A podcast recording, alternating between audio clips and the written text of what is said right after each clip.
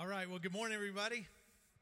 Well, it's great to be here with you at New Life Christian Church. Uh, thank you, Brett, for the invitation. Uh, if you're watching online, I'm not the regular guy that's up here, I'm just a guest today. And I'm excited to be here because uh, this church is 30 years old. Tells you how old Brett is, right? So, a 30 year old church that has had more influence than you may even know in the world of church planting. It was the late 90s, early 2000s that I felt this call from God to get involved in church planting, to help plant a church, to make it happen. And I was in I was doing something else at the time and just felt God drawing me to that. And this church was one of the examples before I ever knew Brett or knew anything about this church. This was one of the examples of what it looked like to start something new with the gospel of Christ where there's nothing. And so it's really exciting for me to be here because I've watched this church early on from afar uh, when websites were rough, uh, when it was dial up and all that stuff. Uh, I remember thinking, wow, how do you do that? And I was able to learn a lot of that through uh, what this church has done through the years. So thank you. Thank you for having me here uh, today. So when I was a little boy, I had this uncle that is that was from California and so he was cool. I lived in West Virginia. He lived in California. That sounded way cooler. And he would come to our house, and I just thought he was a cool guy. And one day we were passing frisbee in my grandparents' front yard, and I was just impressed with his skills of passing the frisbee. And I was probably 10 years old, and I, I said, Where did you learn to do that? And he's like, Well, son, I invented the frisbee. And so I went many years of my life believing that my uncle invented the frisbee. I was a teenager I was in the back seat of my mom's car with one of my friends, and somehow a frisbee came up, and I was like, Well, my uncle invented the frisbee. And I had told dozens of friends this. And my mom was like, He didn't invent the frisbee. He was just messing with you. He just, he was like that. And I was like, You mean I've believed all these years that my uncle invented the frisbee and he didn't? And she said, Yeah, you did. You know, it's really easy for us to believe stuff with all of our hearts and it end up not being true. Here's another, maybe this would be a personal example for you, especially those of us who have lived a few years. I remember, and you might remember, there have been times that maybe, maybe a time you felt like you were in love. Anybody remember that? Like you felt like this is it. I'm in love. This is awesome. I love this person. Uh, and then you found out that it was just something you ate the night before. It's like wasn't love at all. But you believed it was. And I won't ask for a show of hands, but we've all done that.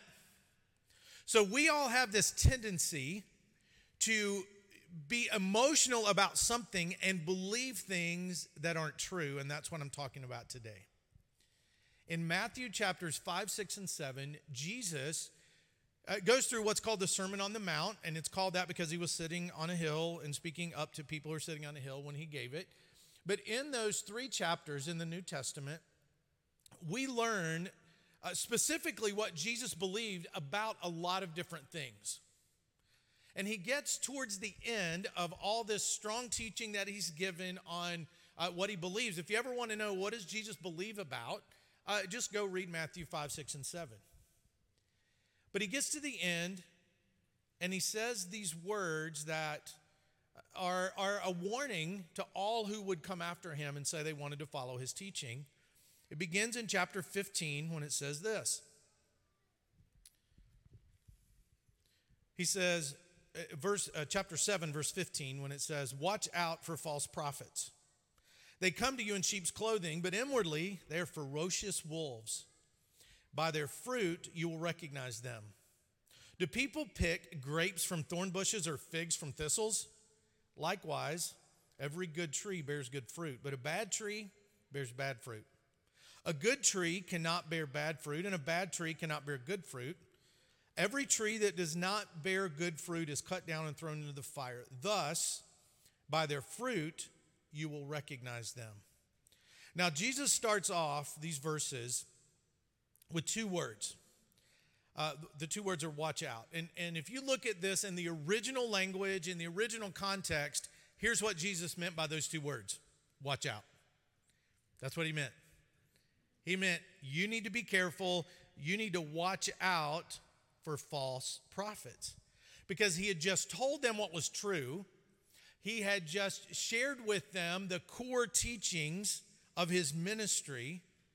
And the whole Sermon on the Mount is about this is what's true. You've thought this, but it's really this. And then he says, You better watch out because there are some false prophets or false teachers. It means the same thing. False teachers that have gone out and they're teaching what's not true.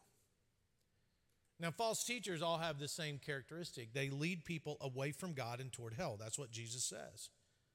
Every, every tree that does not bear good fruit is going to be uh, cut down and thrown into the fire. And so the stakes are high for us to be aware and to watch out for false teaching. And he's just taught them what it's like to be a part of the kingdom of God, which is the kingdom of God to the rule and reign of God in our hearts. And he's saying this is what it's like to live in the kingdom of God. And so he's told them what it's like to pray. He, he's talked to them about what real generosity looks like. Uh, he's talked to them what judgment looks like. Uh, he's talked to them about, uh, about lust. He's talked to them about biblical marriage. And then he comes towards the end and he said, Not everybody's going to teach these things, so you need to watch out and be careful. Some people will intentionally teach and oppose what I've been teaching. That's what Jesus is saying. And about a dozen times, if you read the rest of the New Testament, the writers of the New Testament specifically tell first century followers of Jesus that there are false teachers out there teaching a gospel that's not true, distorting the true gospel to mean something else. And so, part of discipleship in the first century was you need to learn about false teaching so you don't fall prey to it. So it was a big deal. And if false teachers existed then, and we know they did, here's the question to ask yourself today. Ask yourself, would I recognize false teaching if I saw it? If if Brett were to get up one week and teach something completely false theologically, would you recognize it and be able to say that's not true? If somebody wrote something, if you're re- scrolling through social media and you read a post that sounds true but isn't true, would you be able to discern if it's right or not? And are we able, as followers of Jesus, to recognize the subtle ways that lies can pull us to believe and support false teaching? Here's the fact I want to share with you today biblical truths will expose worldly lies. That's how you find out, well, what's true and what's not. You learn the biblical truth. At our church, we have a teaching team. I'm the primary teacher, but we have uh, a few other guys who teach. And we have uh, three teaching uh, values, three principles that have to be in every message. So they're teaching today, and, and they've already run their message through these three values. The first one is every message that we teach is number one, uh, it's going to confront cultural lies. Number two, it's going to reveal the gospel of Christ because that's where grace and salvation and mercy come into play. And number three, it's going to challenge people to take personal responsibility for their faith. In other words, don't just let this, whatever you're watching or whatever you're observing here in the room, don't let this be your only expression of faith. Do something with your faith outside of this hour that we gather on the weekend. So if we look at what Jesus said, a little more in depth, when he said, Watch out for false prophets. So when you read what Jesus said, it's good to think, what were the people sitting there that day experiencing, and what would they have thought when he said that? Because when I talk about false teaching in a room this size, there's all kinds of things you're thinking about. What were they dealing with, and what were they about to deal with? So here are some, uh, I'm just going to hit the highlights of some of the heresies that quickly infiltrated the first century church, some of that they were dealing with right then. But when Jesus said, Watch out for false prophets, here's some of the things they would have been teaching. One big thing that they would have all recognized is the false teaching of legalism. And legalism is simply this it's just saying that you have to do things and work in order to earn God's love, earn his salvation, and to keep that. It's, it's dependent upon you working hard and earning it. And we know that Jesus said that that faith and belief in him that's required. Obedient faith that's of course required for us to have salvation. And that's what he taught them. But jewish leaders were coming along and saying no you need more than just jesus. It's not just jesus. It's jesus plus all of our rituals it's jesus plus all of our rules and all of our commandments and all of our festivals it was such a serious false teaching in the first century that an entire New Testament book called Galatians is dedicated to helping people understand and call out and stay away from the false teaching of legalism. The apostle Paul was so serious about it.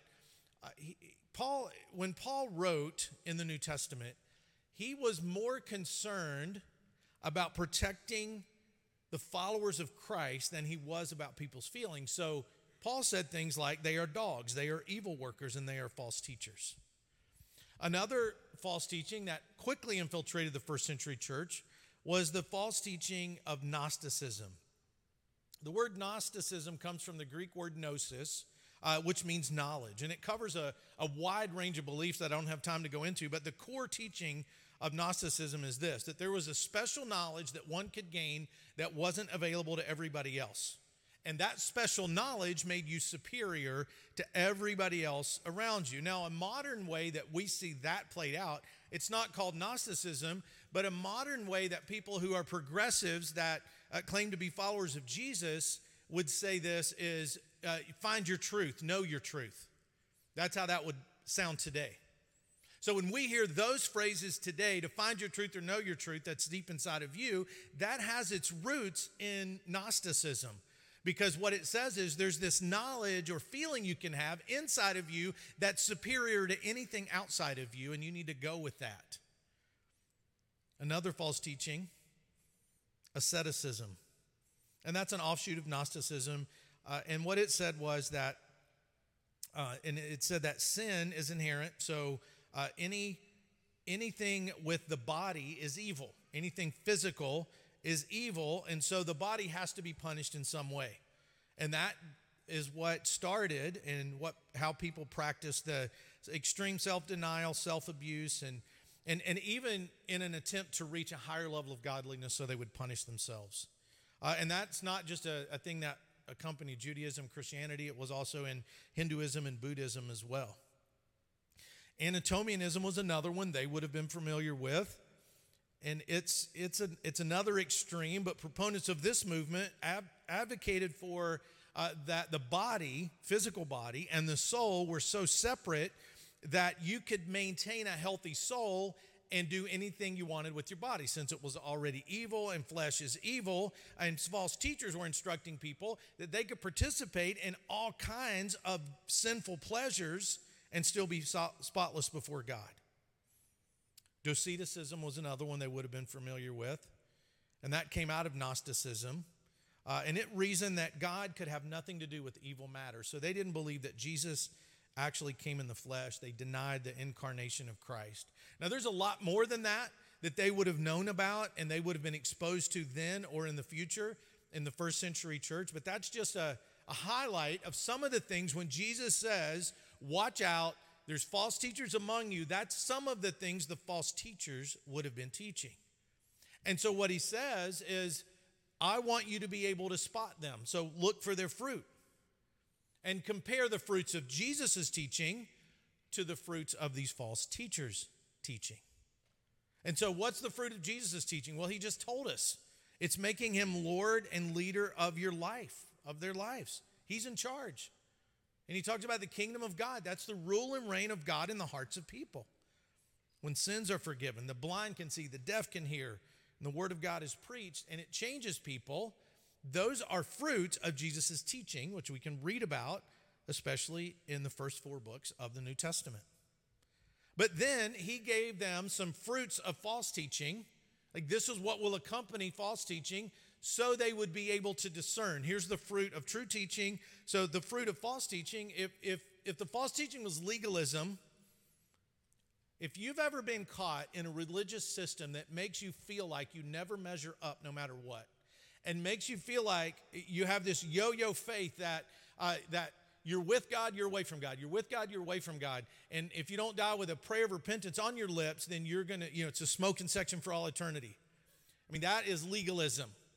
And if you've ever been in a system like that where you were made to feel like you could never measure up, you know how difficult that is to live in a vibrant, healthy relationship with Christ when you feel like you're never good enough to be accepted by God.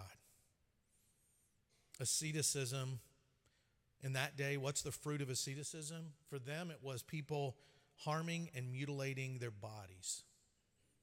See, there's no new false teaching, it just changes names. Antinomianism was giving into feelings and desires and doing whatever they wanted with their body. That was the fruit of antinomianism. It's still alive and well today. It's just called something different. And Doceticism is simply the refusal to believe that Jesus came in a fleshly body of a man. Those are the fruits of false teaching, and they could have seen that. And so Jesus is saying, watch out, pay attention. And he's teaching them how they should discern. Now, what about today? Does this apply to today at us, to, to us at all? Should we call out false teaching and false teachers today? Yes, we should. Why should we? Why should we do that? Because we love people. We want people to know the truth. So we, we, would, we should call out when something's false or a person when they're teaching something that's false. That might sound like, well, that's so unloving. It's not, a, it, that's actually the loving thing to do. Now, if you use the culture's definition of love, of course, that's unloving because the culture's definition of love is acceptance. God's definition of love is truth. Love is not love, God is love. And so the definition of love is I love someone and I see them being deceived or, or deceiving, I'm going to say something. Now, love, we learn from other teaching in the New Testament, it's patient. So it may not go at the speed we want it to go at, but it's something we all need to be willing to do at the appropriate time. Here's why that's needed Arizona Christian University put out this study earlier this year that George Barna led that found out that 60% of Americans claim to be Christian. 60%. When I first read that, I thought that's a really high number. When you dig a little deeper and you start to ask people about a biblical worldview, that number goes from 60% to 6%. So 6, 6% of the 60% of people who claim to be Christian actually have a biblical worldview. What is a biblical worldview?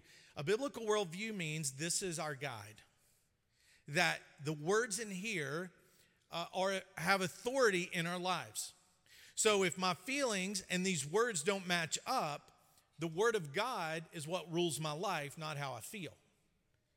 That's a biblical worldview, is believing that with authority, we can use God's Word to speak into any culture, any place, and any time with authority. That's what it means to have a biblical worldview.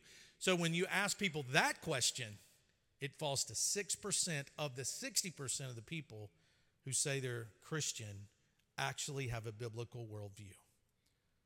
So, are there false teachers today? Yes. At least 6% of you probably say that. Now, here's what a false teacher is not, because sometimes when we talk about false teachers, we just think about doctrines we might disagree with. A false teacher is not somebody that you have a doctrinal disagreement with. Because honest people can come to different conclusions about the authoritative Word of God and, and see it differently, and still, one of them doesn't have to be a false teacher to have two different conclusions. So here's some topics. Like you might think, well, what do you mean by that? If, if we went around this room and asked, what do you believe about the end of time? It would go from, I have no idea, to uh, you could clearly articulate, articulate which one of the four or five major views that you have. Honest people who see God's word as authoritative come to different conclusions on what the end of time is going to look like and how it's all going to be wound down. My advice is we know who wins in the end. Just get on the winning team, and however that last play is done, uh, you're going to be okay. So that's something that honest Christians disagree on. Uh, even, even baptism, something that we hold near and dear as uh, the New Testament teaches as a part of the process of coming to know Jesus. You can even have disagreement there. and still hold up the Word of God as authoritative. It doesn't mean that person is a false teacher. The Holy Spirit's role in our lives, uh, church leadership and structure, uh, structure, eternal security, predestination versus uh, anybody uh, can come to Christ. Like those are topics that may be divisive and people have disagreements on, but people with a biblical worldview could come to different conclusions. So disagreement does not, uh, disagreement on doctrine does not necessarily mean false teaching. Here's what a false teacher is a false teacher denies the power of the gospel. A false teacher calls something good that God calls sin. A false teacher denies the authority of Scripture. A false teacher disputes the teachings of Jesus, which are like, I, like when Jesus says, deny yourself and follow me. A false teacher would say, oh, that's not what he means. He doesn't mean deny yourself. He, does, he means embrace yourself and follow him. No, he means deny myself. There are times when I have to tell myself no because I'm a follower of Jesus. A false teacher would dispute that. At their core, false teachers are deceitful. And here's some fa- here's a fact about false teachers. False teachers lead people away from God and toward hell. That's what Jesus is teaching in Matthew 7. He brought it up again in Matthew 24 when he said, For false messiahs and false prophets will appear and perform great signs and wonders to deceive, if possible, even the elect. Now, who's the elect? It's the 12 disciples who walked with Jesus. And he's saying, even though you've walked with me and you've watched me perform miracles and you've heard the teaching directly from my mouth, you are at risk of being deceived. So if if Jesus' original 12 were at risk of being deceived, it means that all of us are vulnerable to deception. We need to stay alert, we need to be aware. Now, some teachers and some followers tend to find each other, and then you have false teachers and false followers all in the same room looking for each other. In 2 Timothy chapter 4, the apostle Paul speaks to this when he says, "For a time will come when people will not put up with sound doctrine, instead to suit their own desires, they will gather around them a great number of teachers to say what their itching ears want to hear.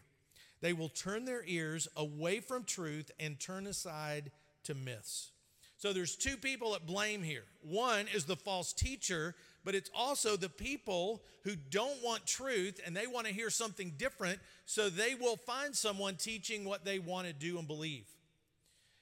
Any belief you could come up with right now around morality you could find somebody with a microphone and a cross and a band and a stage and a crowd of people of some number to speak to because people tend to move towards that which makes them feel better about themselves. And if they're walking down a pathway that Jesus had already described what the wide road and the narrow road was like, right before he said, Watch out for false teachers. And if they're on a wide road of, I'm going to live however I want, however I feel, their ears will perk up when they hear somebody say what they want to hear that affirms what they want to do. And that's what Paul is talking about. People will follow false teachers because they like what they're teaching.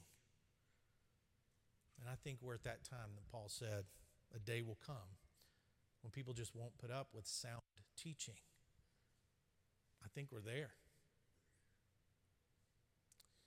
I think that's Satan's plan. And it started way back. His plan is not new. All those false teachings I talked about, you could find every one of them today called something different. You could find people following them and teaching them, even though they're called something different. If you were a football coach right now and you're going to play your biggest rival, and the night before, somebody walks in and says, I got a gift for you, and it's the playbook of the opposing team, you would take it and you would read it and you would figure out that's their game plan. Here's what they, when they're doing this, I know we need to do that. And you would be thinking, we can't lose because we've got the opposing team's plan and playbook. Well, Satan is the great opposition. We have his playbook, we know how he plays. And so when we learn how he plays and what his playbook looks like, it's, it's harder for us to get vulnerable to false teachings that are out there and to be pulled away from the truth of Christ. And it started all the way back. If you know the story in Genesis, in Genesis chapter 3, He shows up on the scene, scene as a serpent, and it says this Now the serpent was more crafty than any of the wild animals the Lord God had made. He said to the woman, Did God really say, You must not eat from any tree in the garden? The woman said to the serpent, We may eat from the trees in the garden, but God did say, You must not eat fruit from the tree that is in the middle of the garden. You must not touch it, or you will die. You will not certainly die, the serpent said to the woman, for God knows that when you eat from it, your eyes will be open and you will be like God, knowing good and evil. When the woman saw that the fruit of the tree was good for food and pleasing to the eye and desirable for gaining wisdom, she took some and ate it. She also gave some to her husband who was with her, and he ate it. So that is Satan's playbook. Right there. We learned what the father of lies wants to do to all of us. Here's what he did to Eve. First thing he did, he got her to question God. First question he asked Did God really say that? Is that really what he said? Are you sure that's what he said? Now, what does that look like today? Today, it's, it's a similar question. Today, it's described as revisionist theology. You've all heard of re, uh, revisionist history, but revisionist theology takes whatever belief and whatever practice somebody wants to have and, and feel like God's okay with it, they will go back into the original scriptures and they will revise what the church has believed for 2,000 years to match what they want. In other words, did God really say that? Is that really what His Word says? And they'll change it just so it matches what they want. So he got Eve to question God's words. Then he contradicts God. Eve says, uh, We'll die if we eat that. You will not die. No, God said we would. You will not. It's like when Jesus says, Deny yourself, take up your cross, and follow me. Well, don't, that's not what Jesus means by that. You will not have to deny yourself. You can come to Christ and not have to deny anything about yourself. And then he says, You will know more. You'll have more knowledge. See, it might have been called Gnosticism around the first century, but it happened in the garden for the first time. You'll have knowledge inside that God doesn't want you to have. You'll have this deep knowledge that nobody else has if you just do this. And then he let her see how good it was. Oh, that fruit was pleasing to the eye. He didn't offer her a rotten piece of fruit that had gnats flying around it. Like if he would have offered her that, she would have said, Ooh, that's gross. I don't want it. But what's he offer her? Something that looks good and pleasing to the eye and would give her this inner knowledge that she suddenly desired. You know, to me, a piece of cake always looks better than a bowl of vegetables. How about anybody else? Always. Like, if I could choose and have no consequences, I would always choose the cake because it tastes better. I enjoy it more. But that's not what's best for me. It'll never be as healthy to eat cake all the time over vegetables. That which deceives tends to look good and feel good. Now, here's what false teaching would look like today uh, it sounds reasonable, it's appealing to our sinful nature, uh, it's based on self instead of scripture. It's based on self instead of scripture. And self perception is never an accurate view of who you really are. It's always a perversion of God's word, which means that all, false teaching is always going to have a lower view of Scripture, and it's always authored by Satan. Now, it, it's, it's easy to be deceived because it looks and sounds good. And you might think, well, I'm, I'm pretty strong. I, I couldn't be deceived. Let me read some public quotes from people who teach things that aren't true, which makes them false teachers. There's a lady named Glennon Doyle who wrote a book called Untamed, and here's what she says I will not stay, not ever again, in a room or conversation or relationship or institution that requires me to abandon myself. And I don't know what she's been through and the hurt and the pain and what life's taken her through, but to claim to, to be a Christian, at least when that was written, and Jesus saying, deny yourself, and then say, well, I'll never stay in a relationship that requires me to abandon myself. But when you read that on first glance, you might think, that's right. That sounds really good, but it has every one of the false uh, characteristics of false teaching I just mentioned. In speaking about the episode I read about from, from the Garden of Eden about Eve and the serpent and Adam, here's what she says to that. Maybe Eve was never meant to be our warning, Maybe she was meant to be our model. Own your wanting, eat the apple, let it burn. There's another guy named Richard Rohr who, who flies under the banner of Christianity. He's really popular with progressives. He says this about the Bible The Jewish scriptures, which are full of anecdotes of destiny, failure, sin, grace, offer almost no self evident philosophical or theological conclusions that are always true. We even have four often conflicting versions of the life of Jesus in Matthew, Mark, Luke, and John. There's no one clear theology of God, Jesus, or history presented, despite our attempt to pretend there is. The most telling sign of a false teacher, and these are public statements. I don't know these people. They may be wonderful people to go hang out with, they may be nice and kind, but what they're teaching is false. What I just read from him shows that he has a low view of Scripture. And he certainly has that because he goes on to say that Jesus didn't need to die on the cross, but it's actually our false self that needs to die. And you might think, well, that is so obviously wrong. If I read that, I could never be deceived by it. And I won't ask for a show of hands. Or if you're watching online, maybe tell the person that's there with you. Uh, if have you have you heard of the Enneagram? Yes, we've probably all heard of the Enneagram. Uh, many of us have probably taken it, like I have in years past. But I heard somebody talk about it in not a positive way. And so I did a little research to find out okay, what's the source of this Enneagram? First, I found out that Richard Rohr made it very popular in churches because some pastors are very. Uh, they're very enamored with Richard Rohr and his teachings. And so uh, he was the one that kind of brought this to the surface.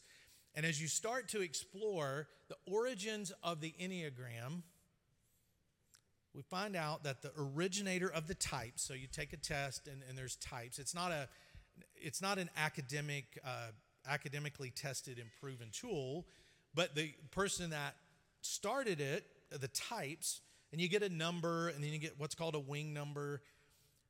The person came up with the type said that he got it, and you can go watch this video on YouTube yourself he got it through automatic writing. And then I thought, well, what's automatic writing? Automatic writing is writing that's produced involuntarily under the direction of another source. It's called subconscious agency. So, we know good and evil. We know God, Satan, angels, demons, all that the good side, the dark side.